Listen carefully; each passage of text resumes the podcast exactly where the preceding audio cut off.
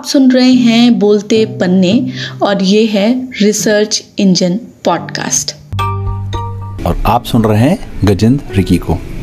भारत में जितनी विविधता यहाँ की भाषा रहन सहन खान पान और धर्मों को लेकर है, उतनी ही किस्में आपको खाने में उपयोग होने वाली रोटी में भी मिलती है।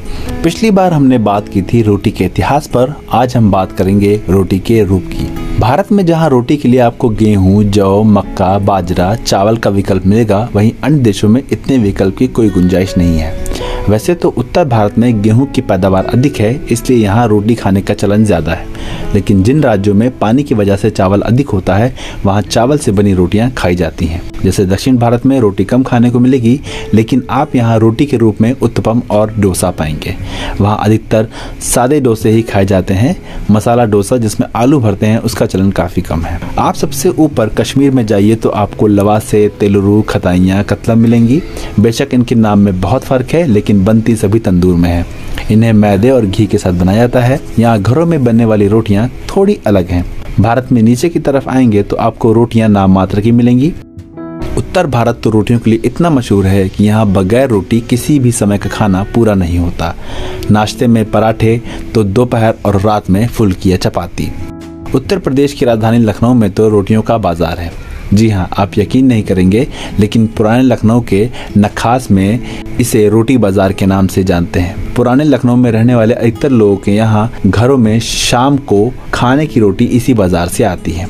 यहाँ कुछ दुकानों पर किलो के हिसाब से रोटियाँ मिलती हैं तो कुछ दुकानों पर प्रति नग के हिसाब से। नवाबी खान पान के लिए मशहूर लखनऊ में रोटी की किस्में भी खूब हैं। वैसे तो शीरमाल भारत से लेकर पाकिस्तान तक में बनता है, लेकिन कहा जाता है कि लखनऊ जैसा शीरमाल कहीं का नहीं है। वजह है इसके बनाने के तरीके में अंतर। नाम से पता चलता है कि शीर यानी शिरा चीनी से बना हुआ।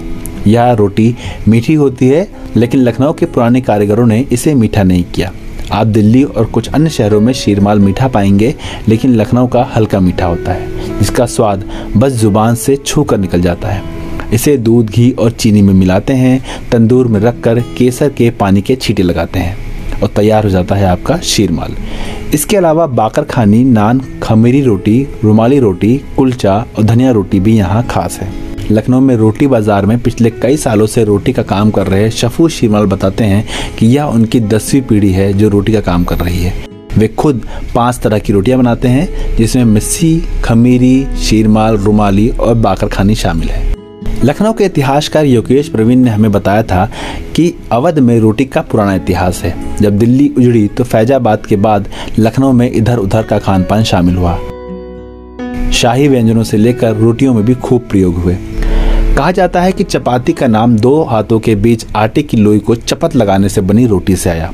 उल्टे तवे पर बनने वाली रुमाल सरी की पतली सी रोटी भी होती है, जिसे तहाकर जेब में रख सकते हैं, इसे रुमाली रोटी कहते हैं। रुमाली रोटी को लेकर एक भ्रांति भी है। कहा जाता है कि नवाबों ने इसका उपयोग खाने के बाद हाथ पोछने के लिए किया था। हालाँकि इसका साक्ष्य कहीं नहीं मिलता है। बाकर खानी रोटी को लोग नाश्ते में खाना पसंद करते हैं। यह लखनऊ के अलावा कश्मीर में भी बहुत पसंद की जाती है। बाकर खानी दो तरह की होती है। छोटी बाकर खानी मीठी होती है, जिसे नाश्ते में खाते हैं, और बड़ी बाकर खानी 600 से 700 ग्राम की होती है, जिसे कोरमा के साथ खाया जाता है। इसी तरह गुजरात में रोटियों से बना चिवड़ा और महाराष्ट्र में रोटी लड्डू भी काफ़ी पसंद किया जाता है। मुहर्रम के दिनों में रोटी से चोंगे बनाए जाते हैं, जिनका काफ़ी महत्व है। ये रोटी की तरह ही बनते हैं, बस इसमें ऊपर से उंगलियों के सहारे थोड़ा सा दबाकर आकृति बनाई जाती है और घी व नारियल के लच्छों से सजाते हैं। ओस और मेलों में हलवे के साथ बिकने वाली एक एक मीटर की रोटियाँ एक साथ दस लोगों का पेट भर सकती है। यह रोटी कश्मीर में काफ़ी प्रचलित है। रोटी और चपाती में भी काफ़ी अंतर है। चपाती को कभी अंगार पर नहीं सेकते हैं, जबकि रोटियाँ सीधे आग के हवाले कर दी जाती हैं।